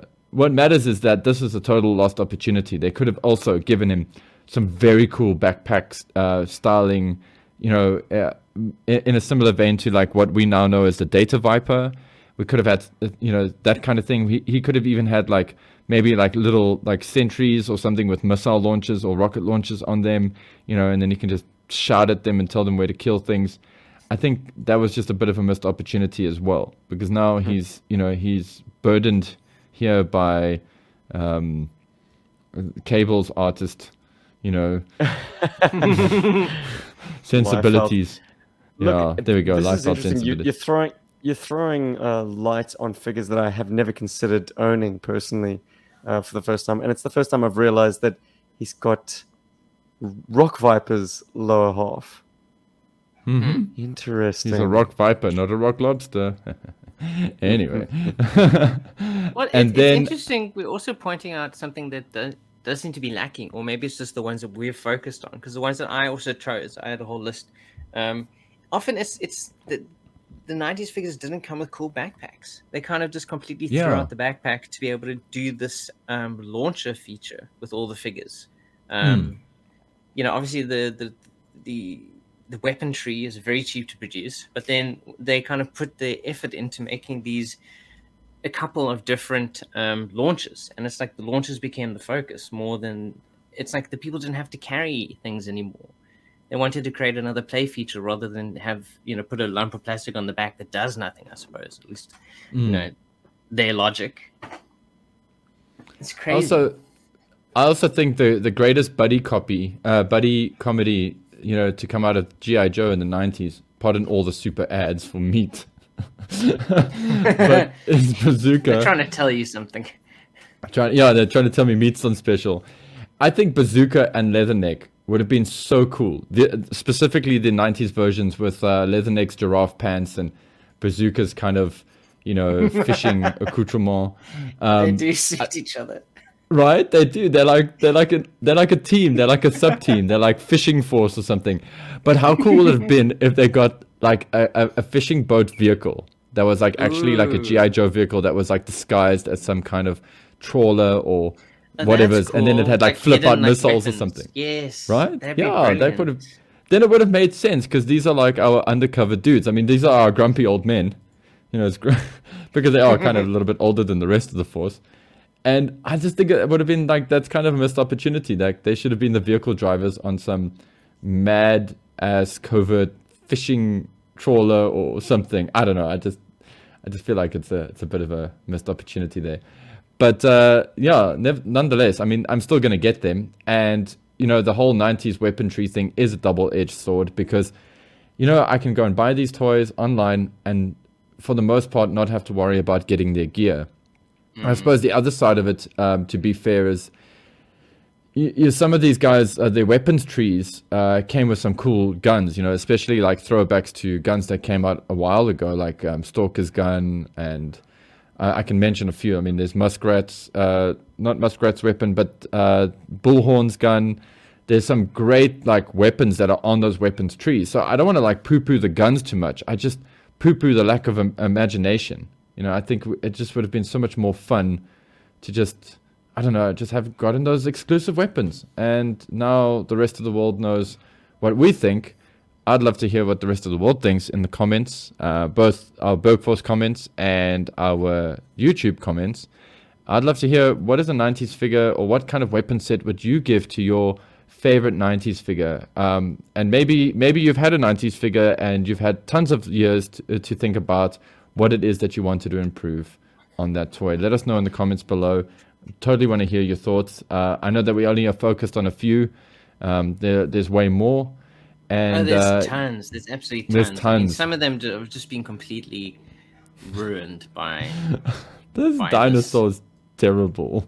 this is like a contemplative T Rex. Like, hmm, am I going to eat you? I don't know. Paul is uh, Paul is scrolling through all the figures on 3D Joe's at this point. I can't. Yeah, I can't. I can't help it now. I'm like, I'm in the rabbit hole. I'm trying to. I'm actually desperately just trying to find that um, Cobra Commander so that I can just have it as the last thing people see on this video feed because that Cobra Commander is so so cool. That said, yeah, I, I'm I'm on a '90s kick uh, because my '80s stuff is starting to get to a point where it's becoming more and more complete, and I'm also just seeing some of these amazing sculpts. Like, Well, sorry, I but mean- Cobra Commander. this this this this um the topic has been very enlightening. I mean, it kind of does kind of take you back to the '90s where there are really cool sculpts. It's just often what holds holds them back is the fact that they don't come with anything cool.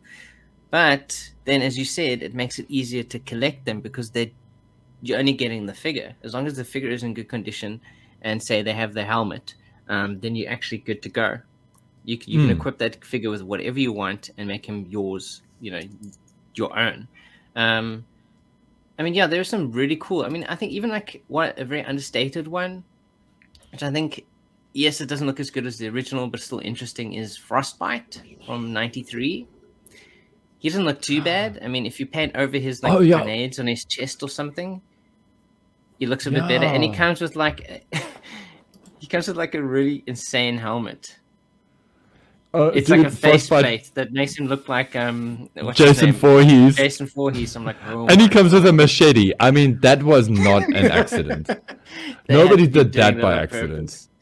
Nobody was like in Hasbro. Somebody made sure that that happened because they're a Yeah, horror maybe movie it was fan. popular at the time. Yeah, like maybe Yeah. like you know, Jason Goes to Space or something was coming out at the time, and they're like, "We need a figure. I want Yeah. one." At this time, I think it was. Uh, yeah, it's probably around the time of Final Friday. To be fair, oh, So- okay.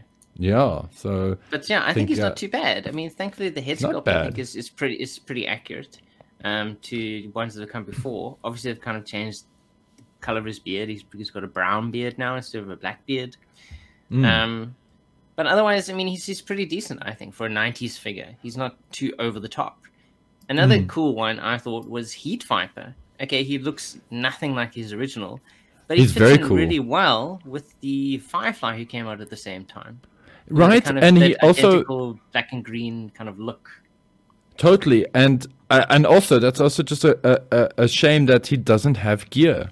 And in fact, actually, um, to our listeners, that second version of Heat Viper, the green and black one, is actually sitting on that local toy site uh, that Rob and I were talking about earlier on, on in the episode, and I think it goes for a whole but a 250 rand or something. Oh, and I've been eyeing that. Yeah, I've, I've been eyeing that and, and, and looking at it on the website. I kept thinking, there's got to be more to this guy. So I actually went onto yojoe.com and onto 3D Joe's just to check if he what his gear was. And then that's that's actually what got me on this whole rabbit hole. I was like, surely there's more to this Heat Viper. Surely. Yeah. You know? I mean, Um, his missile launch isn't too bad if you don't put the missile in it. It, it kind of it's reminiscent of the original Heat Viper, Yeah. but it's still not right for him. Yeah, no, it's it's no, yeah, no. That that that particular missile launcher, the the one that says Fang on it, uh, Yeah. which is a sort of a remold of the original, uh, that came came with one of the Star Brigade Joes. Um, one of the Cobras. I got it molded in purple. I've actually got it melted to a GI Joe's arm from one of my early childhood customs. Um, and and that used to call me cause me so much sadness and anger, even in the '90s, because I was like lamenting the fact that I just didn't have a proper Heat Viper. Um, on how much I Hmm. Could missed my Heat Viper's launch a weapons. missile? Could it still launch a missile, Paul? Even with the, the melting to your Oh shit! arm? I actually have to check that. I I can't remember. It's possible. It's possible it does. Maybe We it were- does, maybe it doesn't.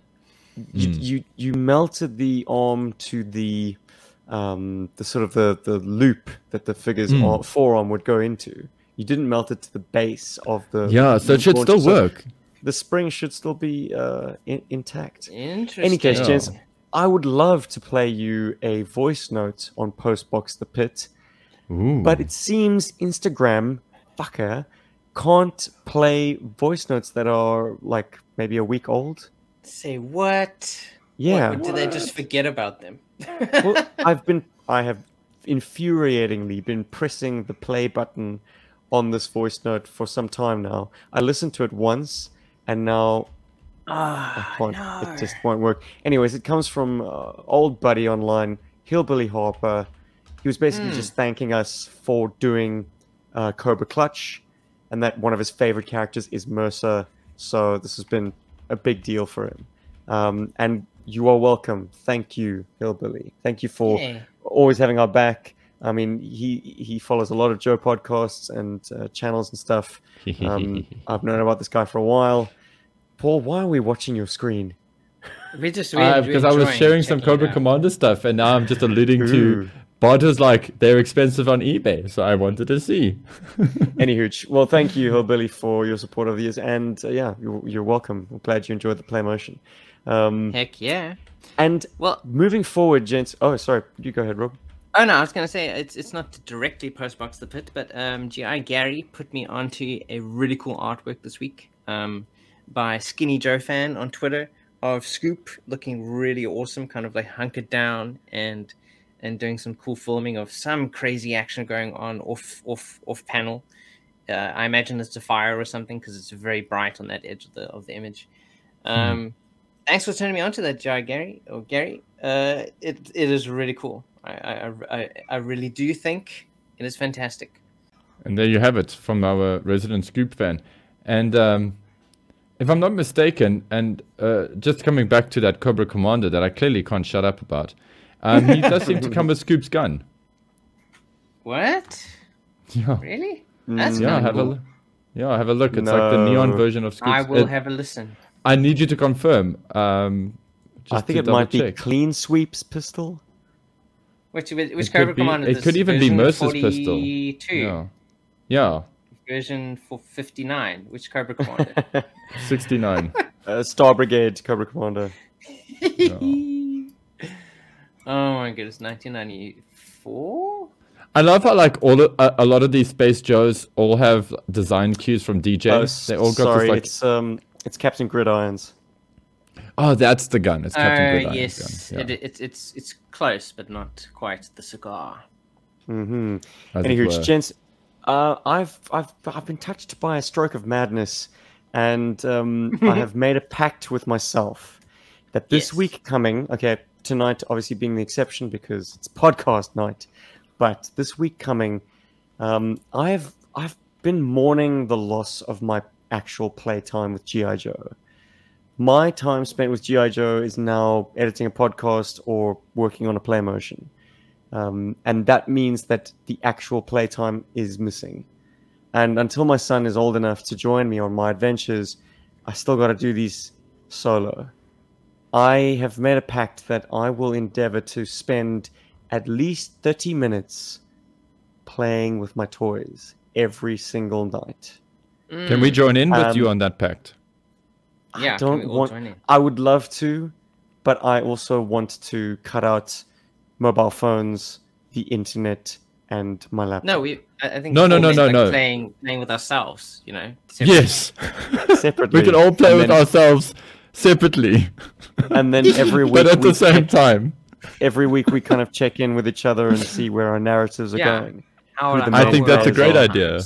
Okay. Yeah. Well, we can make a segment out of this, but for my own part, I felt like, damn it, Stephen, you, you know, you collect these things, you gush about them, you talk about them on podcast, you film them in lush tropical environments or Chinese cityscapes, but you never really just get down into the dirt and, you know, play.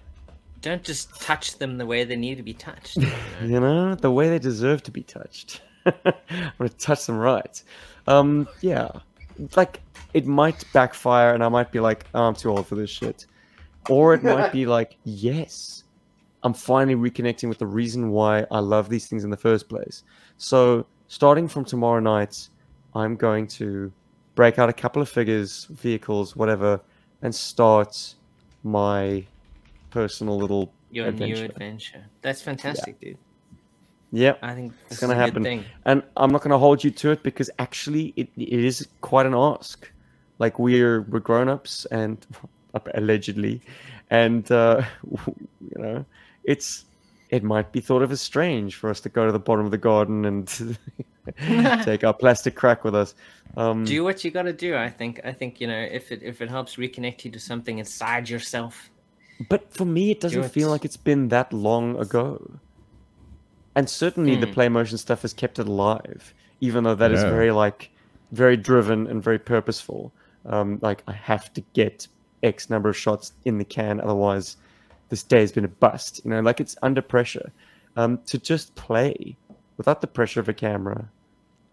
I, Cool, I hope man. I can still. I hope I can still recreate the magic. I hope I can still go with it. I hope I can still suspend my disbelief but I do anticipate that my biggest problem will be that I'm doing it alone.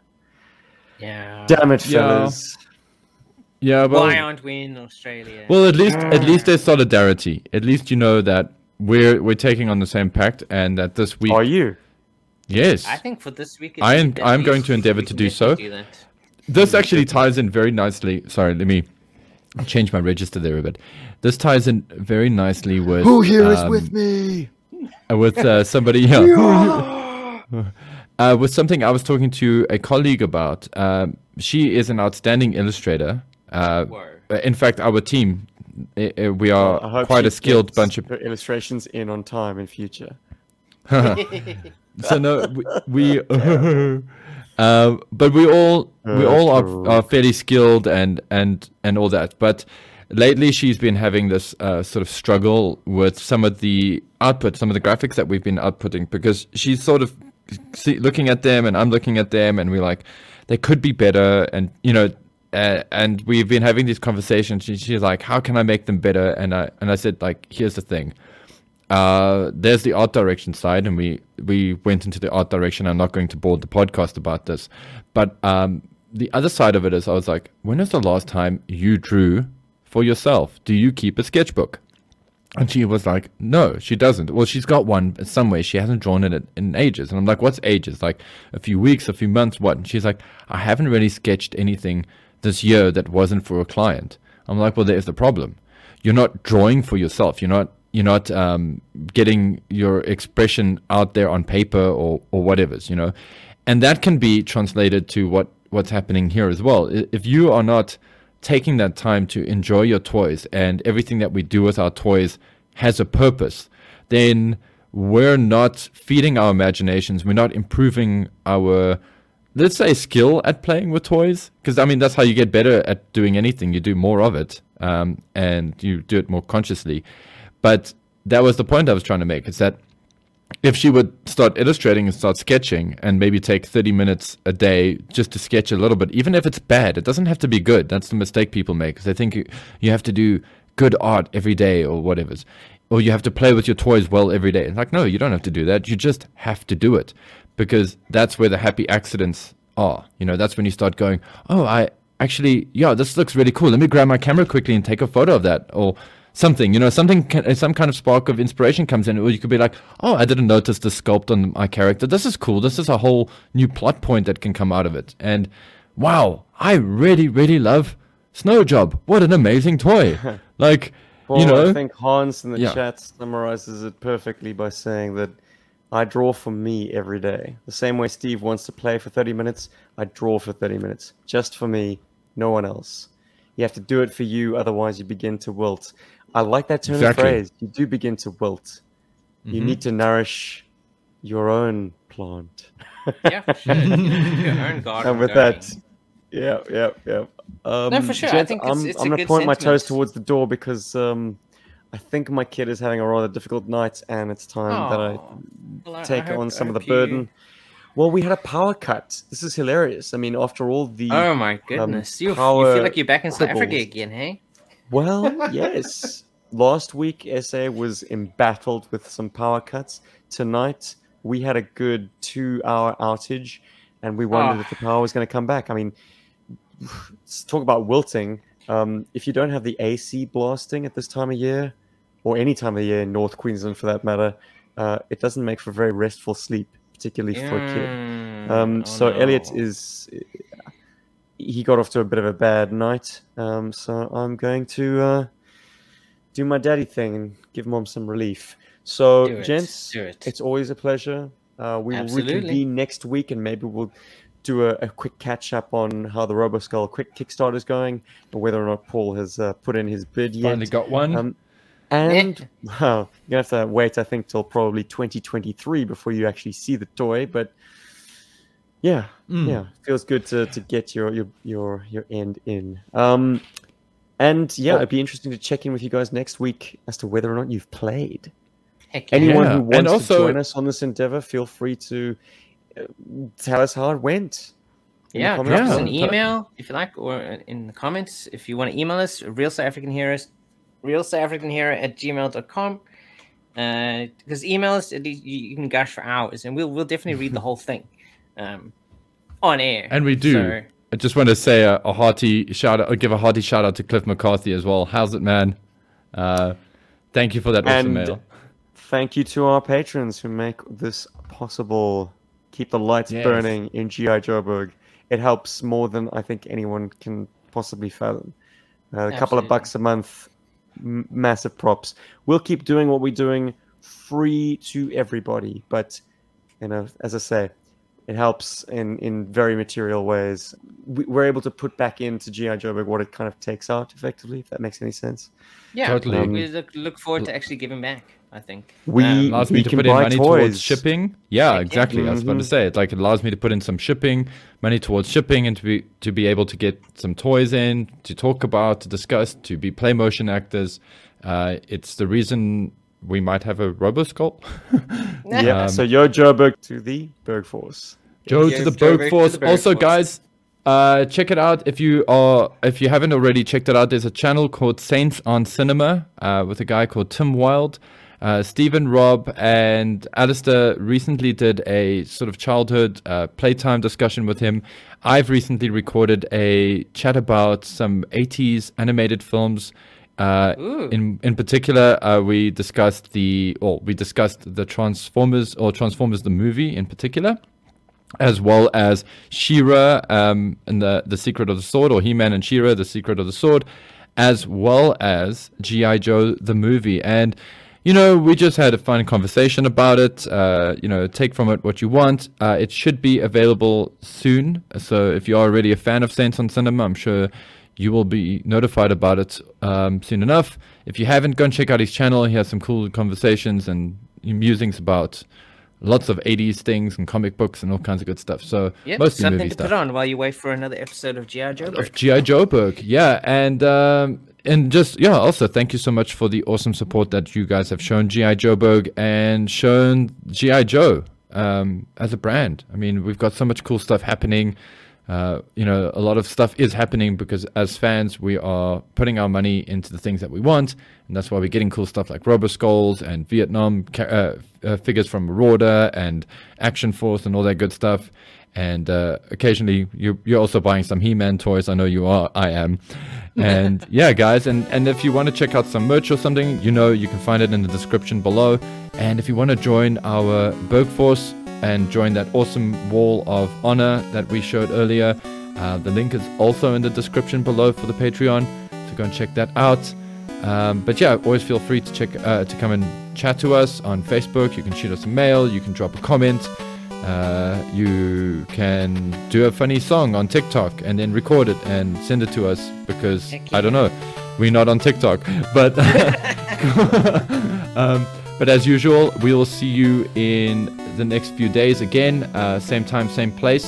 And I will also be doing a mystery unboxing after our next episode because I have some toys that need to be opened up in front of camera because it will be my birthday and I want to make a meal out of it. So yeah, Looking forward to it. cool. That was Right. 220, guys. See you in 221.